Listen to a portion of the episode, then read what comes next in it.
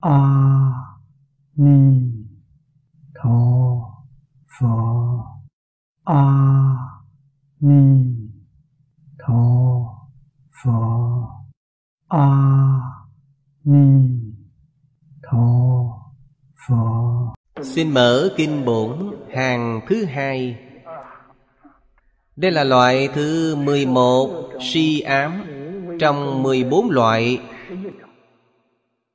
Vô úy công đức. Thập nhất giả, Tiêu trần hoàng minh, Pháp giới thân tâm, Do như lưu ly, Lãng triệt vô ngại, Năng linh nhất thiết hôn thuần tánh chướng, Chư A Điên già Diễn ly si ám. Đoạn này là nói về ngu si. Chúng ta hiểu được ngu si là căn bản của phiền não. Có thể nói là căn bản. của căn bản. Cũng là thứ khó đoạn nhất. Người tu hành đích thực Cũng dùng cái này là một trọng điểm tu học quan trọng nhất. Đầu tiên, chúng ta phải hiểu được Vì sao ta ngu si. Ngu si này, Trong Kinh luận Đại Thừa thường nói Là căn bản vô minh. Cũng chính là Bất giác mà trong khởi tín luận đã nói. Trong Pháp môn Đại Thừa, Đây là vấn đề trung tâm. Bất giác chính là mê Chính là si, Chính là ám. Sự việc này, Trong Kinh Lăng Nghiêm nói rất nhiều. Trong bộ Đại Kinh này, Ở trước chúng ta nói đến quyển thứ ba. Về sau, chúng ta chọn giảng một bộ phận Quan trọng nhất là quyển thứ sáu. Kinh Lăng Nghiêm trước đây chúng tôi từng giảng ba, bốn lần. Có thể nói là giảng rất nhiều lần rồi. Lần này chúng tôi chọn phần quan trọng nhất để giảng. Đối với người tu học lâu năm mà nói, Thì vô cùng lợi ích. Đối với những đồng học mới mà nói, Cũng tương đối nhẹ nhàng một chút. Bởi vì kinh luận này phân lượng nhiều quá. Đối với người sơ học sẽ thêm phần áp lực. Vô minh. Quý vị thấy trong kinh thường nói, Vô thị vô minh. Vô thị vô minh Là không có bắt đầu. Đây là mê.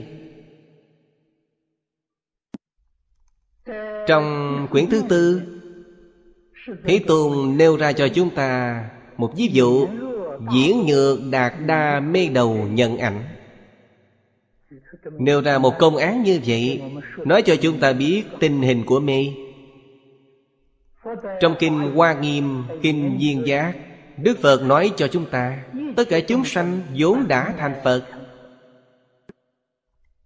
Mắt Phật nhìn chúng ta, Đều là Phật. Phật nhìn chúng ta, đều không mê. Mà như thế nào? Bản thân ta mê. Điều này rất phiền phức. Là bản thân ta mê. Người khác không thấy ta mê. Nếu quý vị không tin, Tôi sẽ nêu ra một ví dụ khác. Có một người đồng tu, Lúc chúng tôi cùng đi ra ngoài, Ông ta vô cùng lo lắng.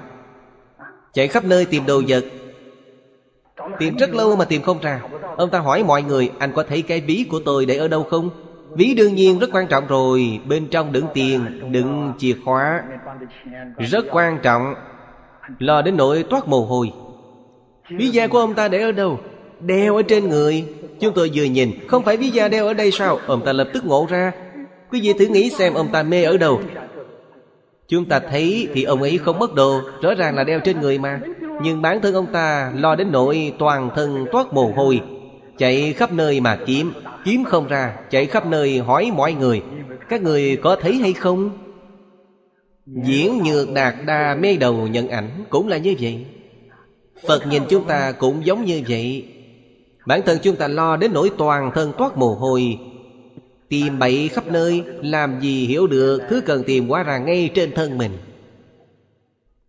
Những đạo lý này, Có thể nói Trong kinh luận đã nói rất nhiều. Thật sự mà nói thì không mê. Có ba quyển kinh lăng nghiêm trước Là cũng đủ dùng rồi. Nêu ra chân tâm Tuy không nói rõ Cũng tương đương với toàn bộ đã thấu ra rồi Đều hiển thị ra. Mười lần hiện kiến Càng nói thấu đạo. Tánh thấy, tánh nghe Căn tánh Sáu căn của chúng ta. Quý vị xem, sau khi Thế Tôn nói xong, Ngay cả vua Ba Tư Nạc Cũng đại triệt đại ngộ, Cũng đã hiểu. Càng tánh sáu căn này đã từng mê chăng? Chưa từng mê qua. Hiện tại có mê chăng? Hiện tại vẫn không mê. Tương lai có bị mê chăng? Vĩnh viễn không mê. Đó chính là căn bản trí. Đó chính là Phật tánh. Lúc nó khởi tác dụng, Tận hư không biến pháp giới. Quá khứ vị lai Không gì không biết. Không gì là không thể. Những trí năng này hiện tại quý vị đều vốn đã đầy đủ. Vốn đã đầy đủ nhưng bị mê. Mê như thế nào vậy? Trong Kinh Lăng Nghiêm nói, Tri kiến lập tri Thị vô minh bổn. Đây là nói gì sao mà mê? Trong khởi tính lượng nói, Nhất niệm bất giác. Một niệm bất giác này Khiến cho tâm thanh tịnh của ta, Tức là tâm thanh tịnh viên giác, Tức chân như bản tánh. Nhất niệm bất giác, Tức là mê. Sau khi mê, Chúng ta không gọi nó là Tâm thanh tịnh nữa, Không gọi là bạn tánh, Đổi thành một cái tên khác. Trên thực tế vẫn là nó. Đổi tên khác Gọi là A Lại Gia Nhưng phiền phức ở đâu? Tức là điều này sau khi mê, Nó càng ngày càng mê sâu. Nó sẽ không quay đầu. Phiền phức ở đây vậy? Điều này do A Lại Gia biến thành Tam tế lục thu Mới biến hiện ra y chánh trang nghiêm của thế giới này. Đây là nói rõ mê như thế nào, Làm thế nào mà mê. Nhưng chưa vị nên biết, Mê ngộ là một không phải hai. Đây chính là điều không dễ dàng quay lại, Không dễ dàng phá mê khai ngộ. Vì sao vậy? Chúng ta luôn xem mê ngộ là hai sự việc không biết mê ngộ là một sự việc. Giống như ví dụ chúng ta vừa nêu Ví tiền của vị đồng tu này trên thân ông ấy Bản thân ông ấy quên mất Ông ta chạy khắp nơi tìm kiếm. Nó hoàn toàn chưa tách khỏi ông ấy. Cho nên vừa giác ngộ ra Giác ngộ rồi, hiện tiền rồi Không cần tìm nữa Đã mang trên người từ lâu rồi. Cho nên là một không phải hai. Chúng ta đối với chân như bạn tánh Mê mất cũng là như vậy. Nói chân như bạn tánh, Nói A lại gia tước là một, chứ không phải hai. Nhưng sự việc này đích thực không dễ dàng đả phá. Nguyên nhân chính là Do ta có chấp trước. Khi nào không chấp trước nữa, Là ta liền tỉnh trở lại. Nếu như vẫn dùng chấp trước cho dù mười phương chư Phật, Giảng kinh thuyết Pháp, Giảng vô lượng kiếp, Thì trình độ của ta và hiện tại vẫn như vậy mà thôi. Không có tiến bộ. Vì sao không có tiến bộ chứ? Bởi vì chấp trước của quý vị chưa buông xuống được.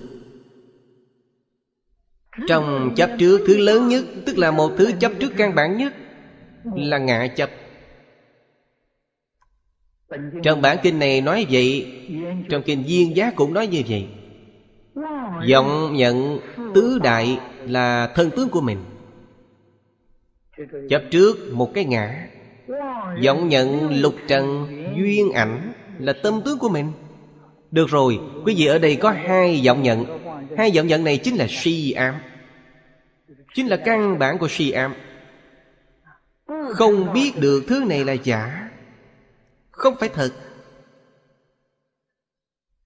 Cho nên chúng ta nếu như không nghiêm túc Không chăm chỉ thảo luận, nghiên cứu, tu hành Vậy thì phải hiểu được Vô lượng kiếp đến nay Mãi cho đến ngày nay. Quý vị xem xem chúng ta vẫn mãi như thế. Vô lượng kiếp đến ngày nay Chư vị đời đời kiếp kiếp đều đang tu hành Tu thời gian rất dài. Ngày nay quý vị vẫn cứ như vậy.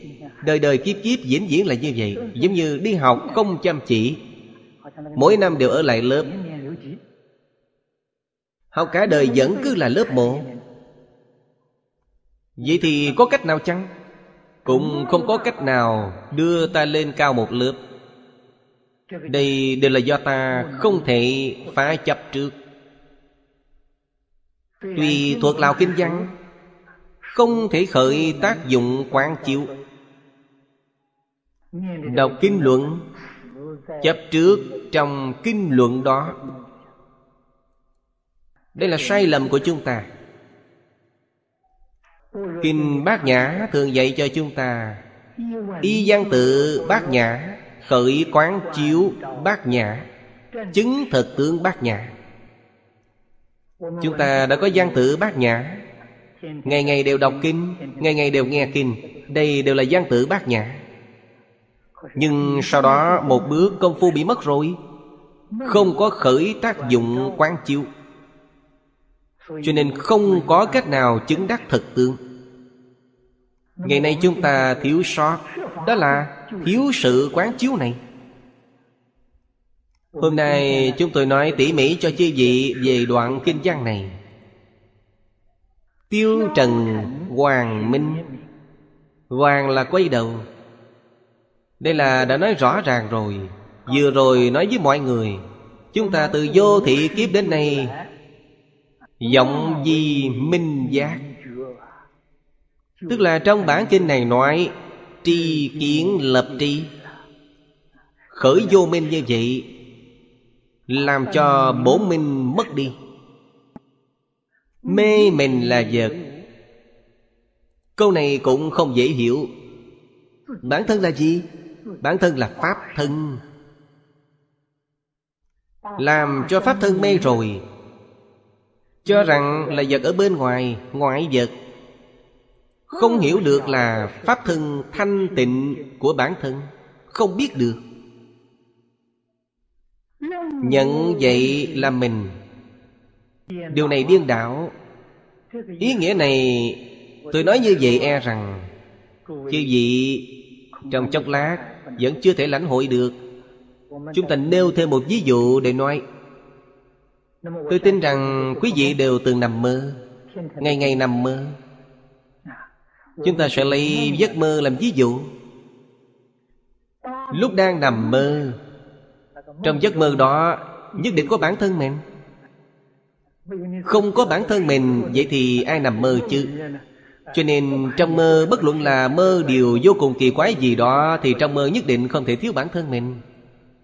Còn có một số người, Còn có một số vật, Cũng có trời, có đất, cũng có núi, có sông. Lúc tỉnh lại, quý vị có nghĩ rằng Giấc mơ này từ đâu mà có chăng?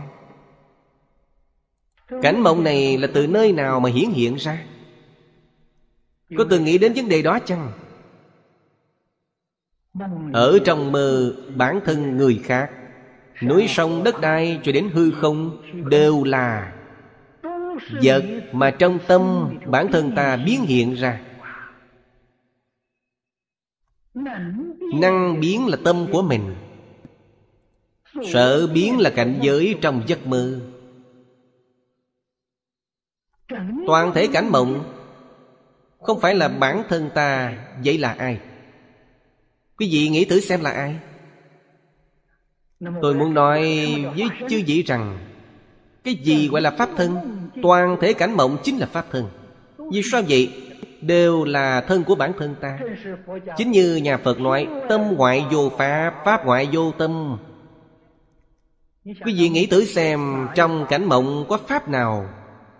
Không phải là chân tâm của mình Pháp Pháp đều là chân tâm mình, Cho nên trong cảnh giới đó Thật sự nhập vào cảnh giới này rồi, Gọi là nhất chân Pháp giới.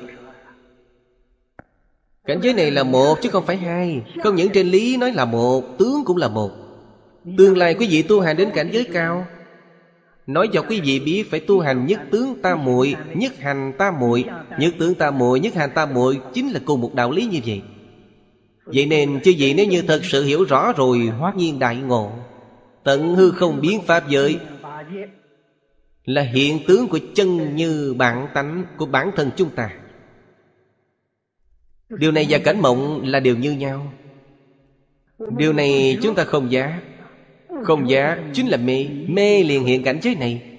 Cũng giống như nằm mơ vậy. Hiện cảnh giới này. Nhưng hiện tại Ta khiến cho thập pháp giới y chánh trang nghiêm mà bản thân mình biến hiện ra Bị mê thực, Cho rằng đó là dạng vật. Vật ở ngoài thân, Vật ở ngoài tâm, Đây là do mê. Đây là do ta bất giác. Cũng giống như trong mơ vậy, Bản thân đang nằm mơ. Trong mơ đó là người bên ngoài, Đó là cảnh giới bên ngoài, Không liên quan gì đến bản thân. Hoàn toàn giống như tình hình này vậy. Trong tất cả dạng vật Nắm bắt được một tí như vậy rồi Cho rằng là chính mình. Lấy tâm lục trần duyên ảnh, Thân tứ đại giả hợp cho rằng đây là chính mình, Đây là chính mình không sai. Đích xác là bản thân, Nhưng chỉ là một bộ phận nhỏ nhỏ của bản thân mà thôi, Không phải là toàn thể bản thân. Lấy một bộ phận nhỏ xem thành toàn thể Toàn thể bị mê mất, Cho rằng không phải là bản thân đây gọi là ngu si. Đây gọi là vô minh, Tức gọi là điên đảo. Tất cả phàm phu Không hiểu được Dạng pháp duy tâm. Không hiểu được bản tánh không tịch. Tánh thể là không tịch. Tánh biến hiện ra tướng này. Nói với chư vị rằng vẫn là không tịch. Không tịch này gọi là chư Pháp thật tướng. Chư Phật và Đại Bồ Tát, Chúng ta nói chứng đắc. Hỏi chứng đắc những gì? Chính là chứng đắc không tịch này. Hỷ là thanh tịnh tịch diệt, Tướng vẫn là thanh tịnh tịch diệt, Ngay cả tác dụng cũng là thanh tịnh tịch diệt. Thật sự không thể nghĩ bàn. Nói đến chứng Nhất định phải là bản thân của quý vị chứng. Người khác không thể giúp được gì. Chư Phật Bồ Tát cũng không có cách gì Cũng không thể giúp được gì cho chúng ta. Ngài chỉ có thể chỉ ra cho chúng ta một con đường. Chúng ta đi theo con đường Ngài đã chỉ. Bản thân phải đi cầu chứng. Nhị thừa thánh giả Họ không hiểu được Dạng Pháp duy tâm. Trong Kinh Hoa Nghiêm đã nói, Ưng quán Pháp giới tánh, Nhất thiết duy tâm tạo. Tâm này không phải là nói tâm lục đạo duyên ảnh. Tâm lục đạo duyên ảnh không có năng lực lớn đến như vậy. Tuy năng lực rất lớn, nhưng so với chân tâm, Thì đó là gặp phải sư phụ rồi. Lực lượng của nó rất hữu hạn. Cho nên người tiểu thừa không hiểu được đạo lý này, Cũng không thấy được chân tướng này. Giả danh vô lượng. Bồ Tát Bồ Tát chưa kiến tánh. Thông thường chúng ta nói gọi là quyền giáo Bồ Tát Họ cũng không thể hoàn toàn thông đạt sự thật của chư pháp duy tâm. Cho nên bồ tát gọi là trung đạo. Thật ra phàm phu ngô si, tiểu thừa, chú trọng, thiên chân, niết bàn, trung đạo đại thừa bồ tát, Đều không phải là Pháp rốt ráo. Chúng ta thấy ngày nay Quán Thế Âm Bồ Tát đang giảng cho chúng ta Đại Pháp Duyên Độn. Ngài nói như thế nào? Chúng ta nhớ kỹ kinh văn này. Ngài dạy cho chúng ta, Trần tiêu lại sáng. Pháp giới thân tâm Giống như lưu ly trong suốt vô ngại. Đây là Bồ Tát dạy cho chúng ta. Cảnh giới này đã cao lắm rồi. Giống như trong Kinh Kim Cang đã nói, Tất cả Pháp hữu di Như mộng huyễn bào ảnh, Như sương cũng như điện. Thập Pháp giới, y chánh trang nghiêm, Đều là Pháp hữu di Đây gọi là trần tánh, Dùng trần tánh để đại diện. Bồ Tát hiểu rõ sự việc này, Cũng giống như chúng ta lúc nằm mơ thấy cảnh mộng vậy Cảnh giới trong mộng là huyện hóa, Không phải là thực tại. Được mấy người phát giác được cảnh giới hiện tiền này của chúng ta là cảnh mộng. Hoàn toàn giống như cảnh trong mộng vậy. Vậy là quý vị thật sự giác ngộ. Một khi đã giác ngộ được cảnh giới này, Hoàn toàn là cảnh mộng biến hiện ra. Chân như bạn tánh không giác hiện ra. Tất cả những hiện tướng hiện ra Không có thứ gì không phải là bản thân ta. Đều là thanh tịnh pháp thân của ta. Trong bài thơ mà Tô Đông Pha, Vô Lô Sơn đã làm có hai câu. Khi thanh tận thị quán trường thiệt. Sơn sắc vô phi, thanh tịnh pháp thân. Ông ấy ở trong Phật Pháp Đã hơi thấu lộ được một chút tin tức. Kỳ thực. Không chỉ cảnh giới này, Nhưng một điểm này Cũng đã là không phải người bình thường Có thể thấy được. Bồ Tát thấu triệt Căn tánh của sáu căn, Trần tánh của sáu trần, Thức tánh của sáu thức. Thông đạt rõ ràng rồi. Như vậy mới có thể tiêu lạc hôn ấy. Tiêu này chính là tiêu trừ. Tiêu trừ điều gì? Tiêu trừ mê. Cũng giống như mắt chúng ta bị một lớp bao phủ, Có một lớp hiện tại gọi là đục thủy tinh thể, Có một lớp bạch trướng Không nhìn thấy. Sau khi lấy đi những thứ này, Mắt của quý vị lại khôi phục bình thường như vậy mới có thể trở về với giác tánh vốn có. Giác tánh này chính là quang minh Nên gọi là tiêu trần quang minh. Trần chính là chướng ngại. Chướng ngại này là mê, là si. Không si, không mê Thì trần sẽ tiêu mất Bổn minh Bổn minh chính là bổn giác Mà trong khởi tín luận đã nói đến. Bổn giác đã khôi phục được. Hoàng chính là hoàng phục. Khôi phục được rồi. Khôi phục được giác tánh quang minh. Đến lúc này là đạt đến cảnh giới gì vậy? Lúc đến cảnh giới này, quý vị hiểu được Pháp Pháp duy tâm, Pháp Pháp duyên chịu cho nên mới nói là Pháp giới thân tâm, Giống như lưu ly Trong suốt vô ngại. Cảnh giới này, Quán Thế Âm Bồ Tát đã chứng đắc. Ngài chứng đắc như thế nào? Ngài dùng công phu phản văn văn tự tánh chứng đắc. Tối hôm qua giảng kinh, Có một người nêu ra một vấn đề. Hỏi tôi làm thế nào để tu phản văn văn tự tánh? Hình như người hỏi tôi vấn đề này cũng có hơn mấy mươi người. Có thể thấy được rằng Mọi người rất quan tâm đến chân lý của những sự thật này. Nếu chưa hiểu rõ, Ta làm sao mà phản văn? Ta phản văn từ đâu? Ta không biết bắt tay từ đâu, Nhưng Phật Pháp nói Pháp phương tiện Nói rằng phương tiện có rất nhiều môn. Trước đây, trong lục tổ đàn kinh, Chúng ta đã nói rất tương tận rồi.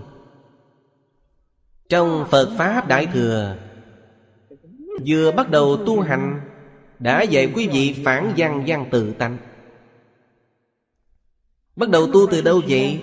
Bắt đầu tu từ tam quy y.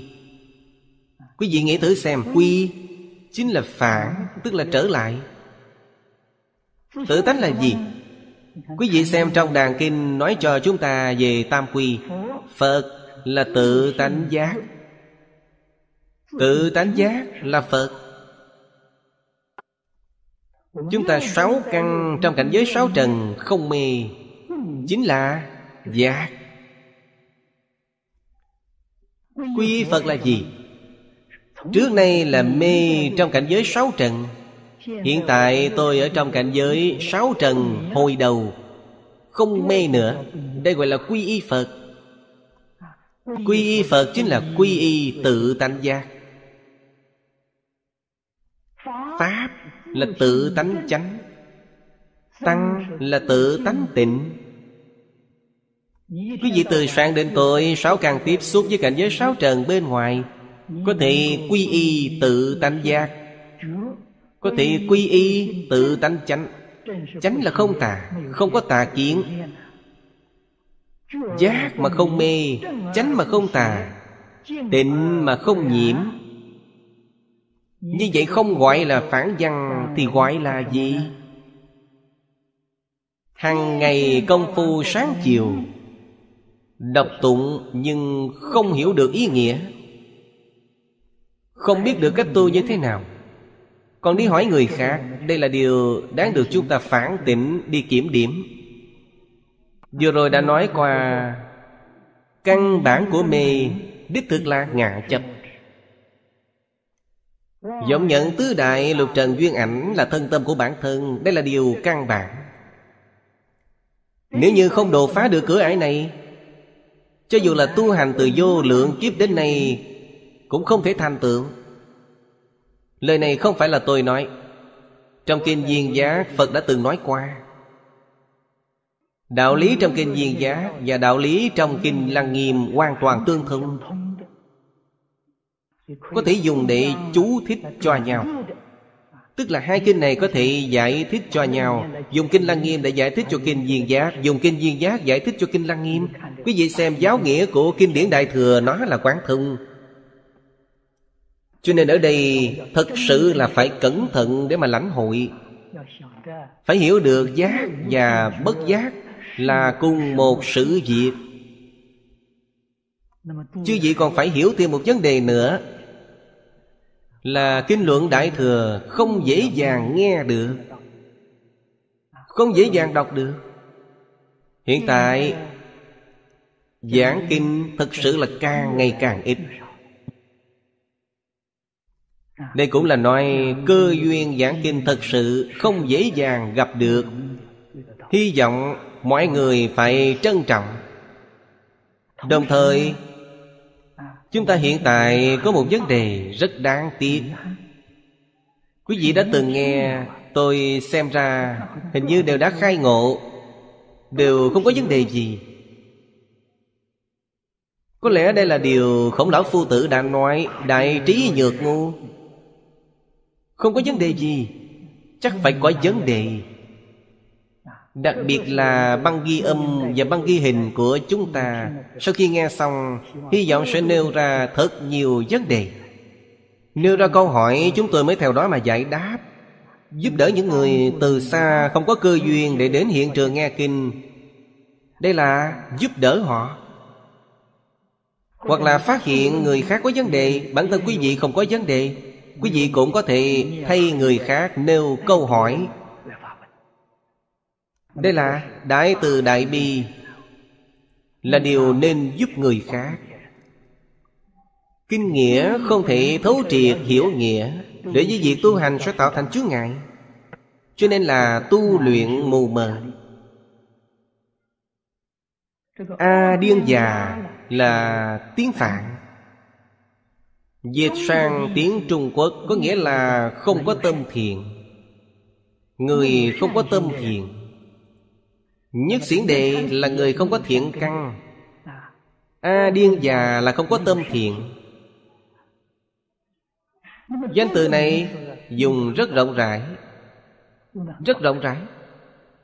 Trong Kinh giáo Đại Thừa Phàm là không hiểu được Chân tướng sự thật. Tam vô sai biệt, Giữa tâm Phật chúng sanh. Đều gọi là không có thiện tâm.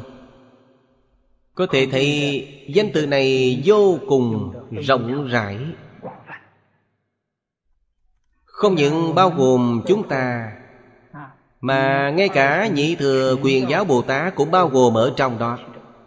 Hai chữ này có một chút giống nhau Như người ngu mà người xưa thường nói. Người ngu mà người xưa nói Có ý nghĩa giống như A Điên già của Ấn Độ. Có thể làm cho A Điên già xa lìa si ám Có thể thấy công đức này vô cùng thù thắng. Nếu ta hỏi, Quán Thế Âm Bồ Tát Có công đức thù thắng như vậy? Hiện tại chúng ta đích thực rất là ngu si Trí tuệ chưa khai, vô minh chưa phá. Quán Thế Âm Bồ Tát cần phải đại từ đại bi giúp đỡ chúng ta Phá vô minh khai trí tuệ. Tại sao ngày nay chúng ta vẫn là không có biện pháp gì cả? Ở đây chúng ta phải hiểu Không phải Quán Thế Âm Bồ Tát không có năng lực mà là bản thân chúng ta không thể tiếp thu thần lực gia trì của quán thế âm bồ tát. Nói cách khác, bản thân chúng ta có chướng ngại. Không phải là bồ tát có tâm phân biệt.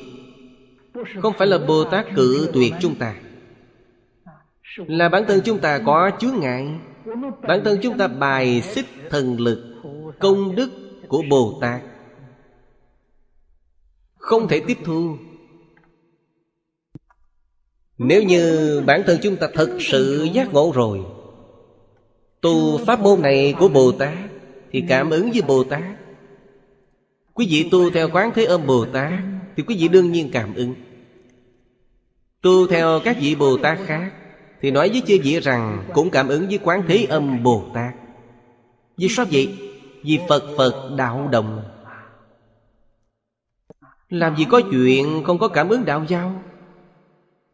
Vấn đề do đâu? Vấn đề là do như Pháp hay không như Pháp? Vấn đề chính là ở đây. Như Pháp mới có cảm ứng. Không như Pháp thì không có cảm ứng. Giống như tôi vừa mới nói với quý vị về Tam Quy Y. Đây là pháp môn tu hành căn bản. Khóa tu mỗi ngày trong Phật Pháp của mỗi người Đều không tương đồng, Đều không giống nhau. Nhưng Tam Quy Y là khóa tu chung. Bất luận là hiện giáo hay là mật giáo, Tám dạng bốn ngàn pháp môn, Không có ai không tu tam quy y. Cho nên đây là khoa mục chung đây là khoa một căn bản nhất. Chúng ta cũng chưa làm được. Thì nói gì đến cảm ứng? Niệm Phật Là mê tâm niệm Phật. Là tà tâm niệm Phật. Là nhiễm tâm niệm Phật. Tôi nói điều này, quý vị nghe xong rất không vui. Quý vị nghĩ xem có đúng như vậy chăng? Tôi nói lời chân thật. Chúng ta từ sáng đến tối, Lúc sáu càng tiếp xúc với cảnh giới sáu trần, Thử hỏi bản thân có mê chăng? Mê. Quý vị nơi cảnh giới khởi tâm động niệm, Quý vị làm sao mà không mê được? Quý vị ở trong cảnh giới phân biệt ta người đúng sai, Làm sao mà không mê được? Mê. Trong giác tâm Giác tâm là thanh tịnh. Lục tổ đại sư nói, Bản lai vô nhất vật, Hà xứ nhã trần ai? Vậy là thanh tịnh rồi trong tâm thanh tịnh vốn là vô nhất vật. Anh có, tôi có, người ta có. Có đúng có sai, tức là mê. Cho nên ngày nay tu hành Quý vị dùng tâm mê để tu. Trong tâm mê Tất cả kiến giải là tà kiến Không phải là chánh kiến. La tà trí tuệ không phải là chánh trí tuệ. Chánh trí tuệ quý vị xem trong kinh bát nhã nói Trí tuệ bát nhã. Tri của vô tri là chánh tri. Có tri là tà tri, Vô tri là chánh tri. Cho nên tâm này của chúng ta là mê, là tà. Kiến giải của chúng ta là tà, Tâm của chúng ta là mê. Tâm của chúng ta là tâm nhiễm ô. Đây là chúng ta nói đến tu hành, Nói đến pháp căn bản của tu hành. Chưa làm được. Trước khi nói đến vấn đề này, Còn có rất nhiều tầng công phu dự bị. Thật sự nói đến tu tam quy y Là nói đến tu hành, Chúng ta chưa thể làm được. Nếu như y theo năm tầng thứ Mà lục tổ đại sư đã nói, Thì tu hành là tầng thứ tư. Tầng thứ nhất là Kiến lập tính tâm. Điều này chúng ta chưa có. Tính tâm của chúng ta chưa kiến lập được. Thí như vừa rồi đã nói Hợp pháp giới y báo chánh báo trang nghiêm Là tự tâm biến hiện ra, Quý vị có tin chăng? Điều này quý vị không tin, Cho nên tính tâm của quý vị không thể nào kiến lập. Phàm có hình tướng đều là hư vọng, Tất cả pháp hữu gì như mộng huyễn bào ảnh, Ngày ngày đọc kinh kim cang nhưng không tin. Phật nói với chúng ta, Tất cả chúng sanh vốn đã thành Phật, Chúng ta có thể tin tưởng bản thân vốn đã thành Phật chăng? Trong Kinh Hoa Nghiêm nói, Niềm tin là mẹ của các công đức. Học Phật phải bắt đầu từ kiến lập tính tâm. Điều đầu tiên Là phải tin tưởng bản thân. Tin tưởng bản thân là Phật, Tin tưởng bản thân là trí tuệ vô lượng, Tin tưởng bản thân là dạng đức dạng năng. Tin tưởng bản thân nhất định giảng sanh Tây Phương. Tính tâm chưa có thì quý vị tu cái gì? Cho nên sau khi có tính tâm rồi, Phải là một công phu dự bị. Công phu dự bị này là gì? Là đoán phiền não. Đây chính là nói về sám hối. Sám hối nghiệp chướng. Nghiệp chướng nặng, Muốn tu cũng tu không thành công. Bắt buộc phải sám trừ nghiệp chướng. Sau khi sám trừ nghiệp chướng lại phát nguyện. Nguyện để hướng dẫn tu hành. Thứ tư mới là tu hành. Mới nói đến tam quy y. Tam quy y là bước đầu để tu hành là bắt đầu của việc tu hành. Như vậy mới có thể cảm ứng đạo giao với chư phật bồ tát. Chúng ta nghĩ xem trong việc tu hành của chúng ta năm tầng thứ này quý vị làm được mấy tầng? Nếu như nói một tầng cũng chưa có Vậy thì không phải quý vị tu mù tu bậy thì là gì Kinh này chúng tôi giảng nhiều năm như vậy rồi. Tính tâm của quý vị có kiến lập chăng? Đây là bước đầu tiên. Bước thứ hai mới nói đến Nghiệp chướng của quý vị có tiêu trừ được hay chưa? Bước thứ nhất là tính tâm của quý vị đã kiến lập hay chưa? Chưa có tính tâm. Chưa cần nói đến thành Phật. Giảng sanh mà không có tính tâm.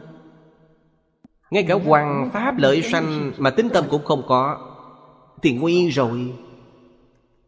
Vậy thì còn cách gì đây? Mời quý vị lên giảng tòa giảng một bộ kinh Rất khó, vô cùng khó khăn. Không khó. Vấn đề chính là quý vị có tin tưởng bản thân mình chăng? Quý vị không có tính tâm thì thật là khó hơn cả lên trời. Quý vị phải có tính tâm Có tính tâm thì không khó nữa. Tôi còn nhớ lúc học Phật không có nhân duyên thù thắng như quý vị bây giờ. Muốn đọc kinh điển, Kinh tìm không ra, Mua cũng không có. Muốn nghe kinh, Nghe cũng không được. Nơi giảng kinh rất hiếm hoi. Ngày nay quý vị nhân duyên thù thắng. Tôi học Phật năm thứ bảy là đã đi giảng kinh rồi. Có người còn nhanh hơn tôi nữa. Học ba, bốn năm thì đã ra ngoài giảng kinh. Nhanh hơn cả tôi. Ở Đài Trung, chúng tôi mở giảng tòa. Chuyên giảng đại kinh, Thầy giáo cử mấy học trò đi giảng kinh. Vào thời đó, có một vị là từ tỉnh dân. Thầy giáo giao cho ông ta đi giảng duy thức Giảng bách pháp minh môn. Ông ấy rất sợ. Liền đến hỏi tôi phải làm sao? Tôi liền hỏi ông ấy, Tôi nói, ông học Phật mấy năm rồi? Ông ấy nói, tôi học Phật được 4 năm rồi. Tôi nói, sinh viên đại học chuyên khoa, Họ học Phật bao lâu? Khoảng 3-4 tháng. Tôi nói, ông 4 năm dạy cho người học 3-4 tháng, Còn không thể dạy được sao? Can đảm có rồi, Nghĩ lại, đúng vậy. Họ mới tiếp xúc với Phật Pháp chẳng qua Cũng chỉ là 3-4 tháng. Tôi học 3-4 năm rồi, Tôi dạy họ chắc cũng không có vấn đề gì. Tính tâm đã khởi lên có tính tâm, ông ta liền thành công. Can đảm đã mạnh mẽ. Lên buộc giảng cũng không lo sợ. Đây là nói về giới hạn thấp nhất của tính tâm. Ngày nay nhân tài hoàng pháp rất khó có. Tôi thường thường khích lệ mọi người phải phát tâm. Phát tâm đầu tiên là kiến lập tính tâm của bản thân. Như vậy mới có thể cảm ứng đạo giàu với chư Phật Bồ Tát. Mới có thể thực sự tiêu nghiệp chướng khai trí tuệ. Hai đoạn dưới đây, Chúng ta đọc qua nguyên văn Rồi hợp lại để giảng. Thập nhị giả, Dung hình phục văn. Bất động đảo tràng, Thiệp nhập thế gian. Bất hoại thế giới, Năng biến thập phương. Cung dưỡng di trần, Chư Phật như lai. Cá cá Phật biên di Pháp dương tử. Năng linh Pháp giới, Vô tử chúng sanh, Vô cầu nam giả, Đáng sanh phúc đức, Trí tuệ chi nam. Thập tam giả, Lục căn viên thông, Minh chiếu vô nhị, Hàm thập phương giới Lập đại viên cảnh, Không như lai tạng, Thừa thuận thập phương Di trần như lai, Bí mật pháp môn. Thọ lãnh vô thức Năng linh pháp giới, Vô tử chúng sanh, Dục cầu nữ giả, Đáng sanh đoàn chánh. Phước đức nhu thuận, Chúng nhân ái kính, Hữu tướng chi nữ. Đây chính là cầu nam tử đắc nam tử, Cầu nữ tử đắc nữ tử. Đây là cầu con cái. Nói đến cầu con cái Chứ gì hiểu được, Trong số mạng không có. Điều này cầu thật sự cầu được. Trong số mạng đã có rồi, Vậy thì không tính là cầu được. Còn có, trong số mạng, Thí như nói, Có một đứa con Đứa con này cũng là oan gia trái chủ. Điều này tương lai Đều là những đứa con gây phiền phức. Quý vị cầu với quan Thế Âm Bồ Tát, Cầu con hiếu cháu hiện, Thì đó là cầu đến. Là cầu được. Quý vị phải hiểu những lý luận này. Phải hiểu đạo lý này. Cầu như vậy Vậy thì Đích thực là có thể cầu được. Quý vị không hiểu đạo lý này, Thờ tượng quan Thế Âm Bồ Tát Mỗi ngày lễ lạy mà cầu xin, Hy vọng con sanh được một đứa con trai tốt, Vậy thì chẳng có ích gì cả. Lạy biết bao nhiêu năm không linh Nguyên nhân là gì? Quý vị không biết được đạo lý này. Cầu như lý như pháp, Không có ai không cầu được. Quý vị xem thử liễu phàm tư quân Viên liễu phàm trong số mạng không có con trai. Ông ấy hiểu Phật Pháp. Phật Pháp của ông ấy là học với Đại sư Dân Cốc. Dân Cốc vào cuối đời nhà Minh Cũng là một vị cao tăng Rất vĩ đại. Liễu Phàm học với Ngài, Cho nên quý vị xem ông ấy trong một đời này. Thật sự là Quá cầu tất ứng Trong tứ quấn nói đến Đều là nói về sự tướng, Đều là nói về phương pháp. Tích tướng không nói về lý luận. Cư sĩ Liễu Phàm không hiểu lý luận, Ông ấy vận dụng không được những phương pháp thiện xạo đó. Ông ta là một người hiểu đạo lý. Những lý luận này đều ở trong kinh điển. Quý vị thấy Kinh Lăng Nghiêm nói như vậy Phẩm Phổ Môn trong Kinh Pháp Hoa cũng nói như vậy. Chương Quán Tự Tại Bồ Tát trong Kinh Hoa Nghiêm cũng là cách nói như vậy. Cho nên chúng ta phải thật sự quá cầu Phải hiểu được những điều ở đây đã nói đến. Những nguyên lý, nguyên tắc này Dung hình phục văn. Ý nghĩa này Chính là nói thật sự. Hiểu được chân và vọng là sự việc gì? Giống như trong kinh điển Đại Thừa thường nói, Đạt vọng bổn chân. Chân vọng bất nhị. Lúc này dung diệt vọng hình Khôi phục đến văn tánh. Đây gọi là Dung hình phục văn. Dung hình phục văn chính là Trước đây đã nói đến Phản văn văn tự tánh.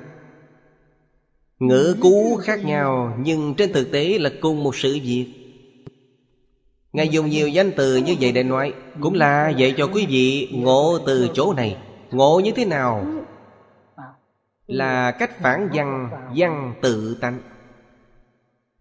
Đây là khôi phục tánh nghe Tánh nghe là bất động Trước đây chúng ta đã giảng về 10 lần hiện kiến Là nói về tánh thấy. Tánh thấy không sanh không diệt Không đến không đi. Không những là không có động Mà ngay cả tỉnh cũng không có. Động tỉnh đã lìa hai bên. Mười lần hiện kiến Chư vị có thể nhìn thấy. Kiến tánh như vậy Căn tánh của năm căn khác cũng là như vậy. Tánh nghe, Tánh ngửi, Tánh niệm Tánh giác, Tánh biết, Tất cả đều như nhau. Cho nên nó là bất động. Bất động đảo tràng, Tức là nói, Chứng nhập thực tánh các pháp. Phản văn văn tự tánh, Tức là chuyên tánh, Tức là chứng đắc thực tánh. Trong pháp môn tịnh độ nói Lý nhất tâm bất loạn. Chính là cảnh giới này. Phản văn văn tự tánh này Chính là kiến tánh. Trong nhà thiền nói minh tâm kiến tánh. Kiến tánh thành Phật. Vừa kiến tánh là thành Phật.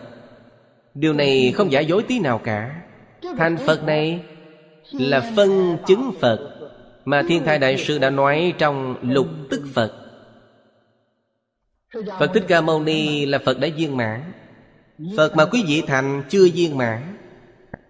Vì sao vậy? Vì vô minh có 41 phẩm, Quý vị mới phá được một phẩm. Nhưng quý vị phá được một phẩm vô minh liền thấy được một phần chân tánh. Quý vị thấy được chân như bản tánh. So với chân như bản tánh mà Phật đã thấy, viên mãn không có gì khác nhau, Không hai, không khác.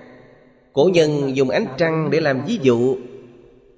Cứu cánh Phật, ví dụ như trăng rằm. Trăng tròn đầy Mặt trăng đó là viên mãn. Phân chứng tức Phật Như viên giáo sơ trú Bồ Tát Thì giống như mồng hai, mồng ba. Chúng ta nhìn thấy trăng khuyết vậy. Vừa lộ ra được một chút trăng khuyết. Quý vị nghĩ thử xem ánh sáng của trăng khuyết Và ánh sáng của trăng rằm Có khác nhau chăng? Không có gì khác. Ánh trăng rằm là thật sự là ánh trăng. Vậy thì ánh trăng khuyết mùng một mùng hai kia Cũng là ánh trăng thật sự, Không giả dối tí nào. Cho nên tâm tánh của quý vị lộ ra liền gọi là thành Phật. Trong Kinh Kim Cang nói về chư Phật Như Lai, Quý vị xem chú giải của cư sĩ Giang Dị Nông Nói đến 41 vị Phật. 41 vị là nói về viên giáo. Từ sơ trú trở đi Thập trú, thập hạnh, thập hồi hướng Thập địa đẳng giác. Đây là 41 địa vị. Diệu giác chính là như lai quả địa. Tổng cộng là 42 vị Phật. 42 vị Phật này đều là chân Phật. Chúng ta niệm Phật Niệm đến nhất tâm bất loạn.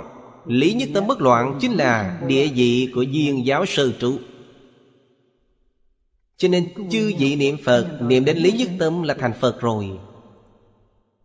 Lúc niệm đến lý nhất tâm Quý vị có biết được chăng? Quý vị biết được. Vì sao mà hiểu được vậy? Giống như trong kinh điển vừa mở ra Nhìn thấy cảnh giới trong kinh nói Hoàn toàn là cảnh giới mà bản thân đã thân chứng. Vậy là đúng rồi, không có gì sai khác.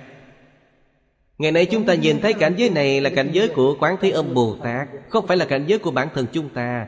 Nếu như mở kinh quyển ra Vừa thấy cảnh giới này chính là cảnh giới của bản thân chứng đắc Thì bản thân sẽ hiểu được mình đã thành Phật. Vì thế đến lúc chứng quả, Tác dụng của kinh điển là ấn chứng cho quý vị.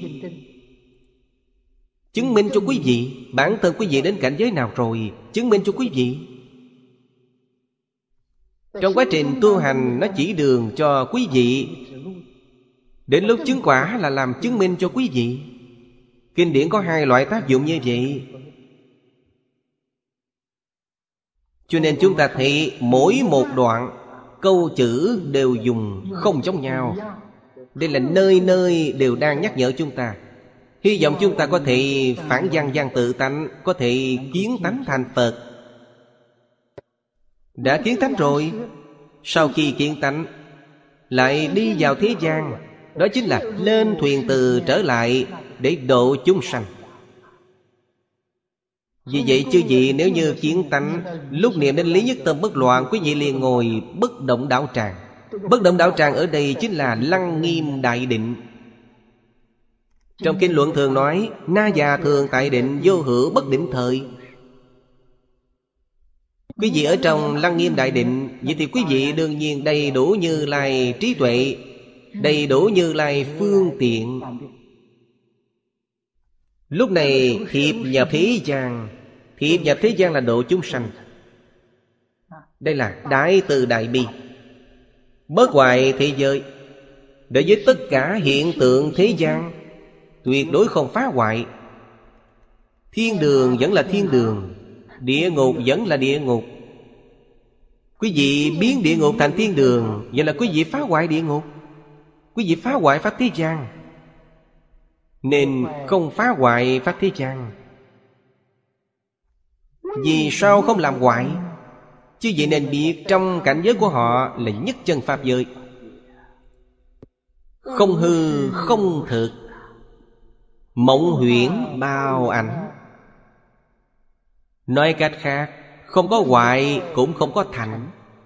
Thành hoại đều không có. Phổ độ chúng sanh, Phải độ chúng sanh có duyên. Có duyên là thế nào? Người có đủ thiện căn phước đức Thì làm tăng thượng duyên cho họ, Vậy mới có thể độ họ. Người thiện căn phước đức chưa đầy đủ, Nếu như độ họ Thì phiền phước lớn rồi. Nói cách khác, Là tăng trưởng vô minh tà kiến cho họ. Cho nên lúc này không thể độ họ, Phải đợi cơ duyên thành thuộc mới có thể độ họ. Thanh thuộc có tầng thứ. Ví dụ như chúng ta dùng ngũ thừa Phật Pháp mà nói, Thì nhân thừa Phật Pháp, Nhân duyên thành thuộc, Thiên thừa nhân duyên thành thuộc. Quyền tiểu nhân duyên thành thuộc khác nhau. Tại giai đoạn nào thành thuộc, Thì dùng phương pháp của giai đoạn đó Để tiếp dẫn họ, Để giúp đỡ họ. Đây gọi là Đệ tử nhà Phật không bỏ một ai đây là nói về bất hoại thị giới Năng biến thập phương cung dưỡng di trần, Chư Phật Như Lai. Cá cá Phật biên, Di Pháp Dương Tử. Đây chính là họ có thể làm cho người muốn cầu con cái. Có thể đạt được một đứa con tốt. Nguyên lý chính tại nơi đây.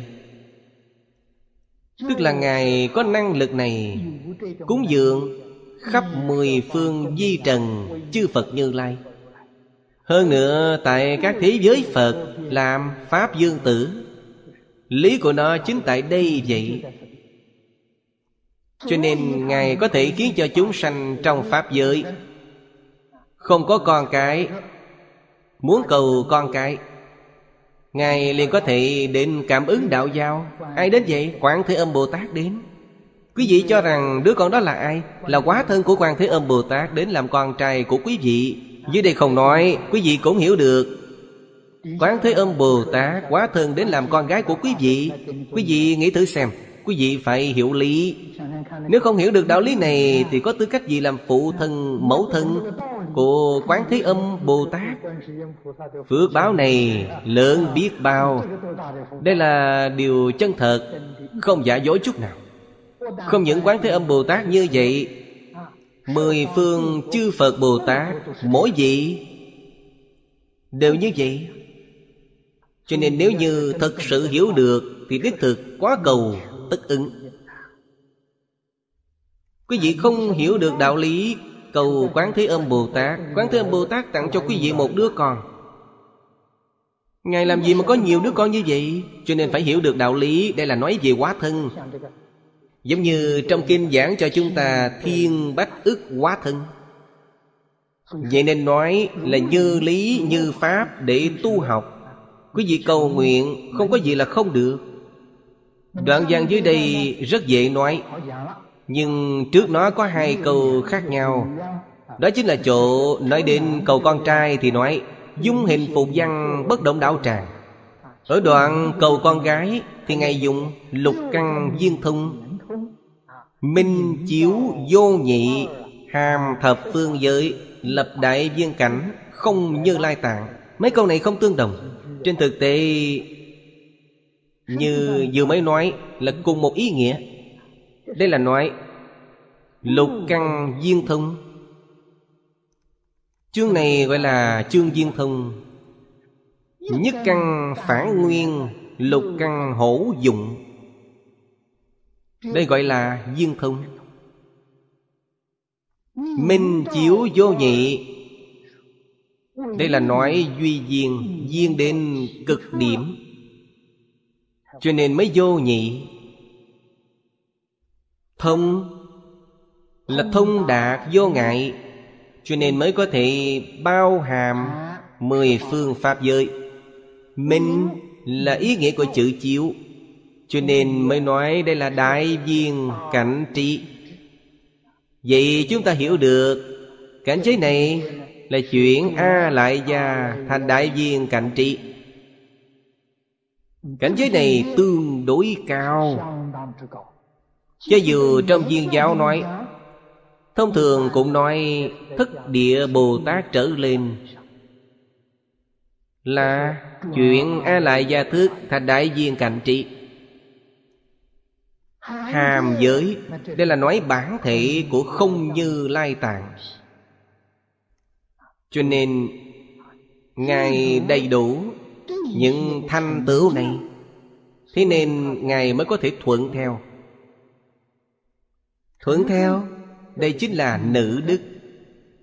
Ngài có thể thuận theo pháp môn Có thể tiếp thu Có thể lãnh thọ Có thể không mất. Những thứ này vào thời xưa Chúng ta nói đều là đức của người nữ. Bồ Tát có được uy đức như vậy Đối với những chúng sanh Muốn cầu con gái Trong mười phương Pháp giới. Ngài dùng quá thân này Để mãn nguyện vọng cho họ.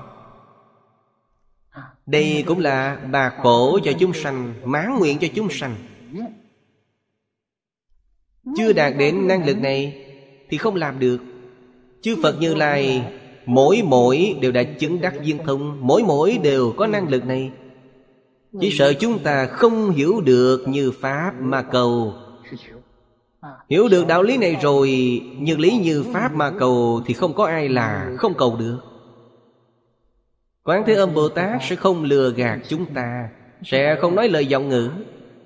Chúng ta ở đây đọc kinh về Quán Thế Âm Bồ Tát Cũng giống như Quán Thế Âm Bồ Tát nói chuyện với chúng ta vậy. Thời gian hôm nay đã hết. Thập tứ vô úy đoạn sau Vẫn còn một điều. 阿弥陀佛。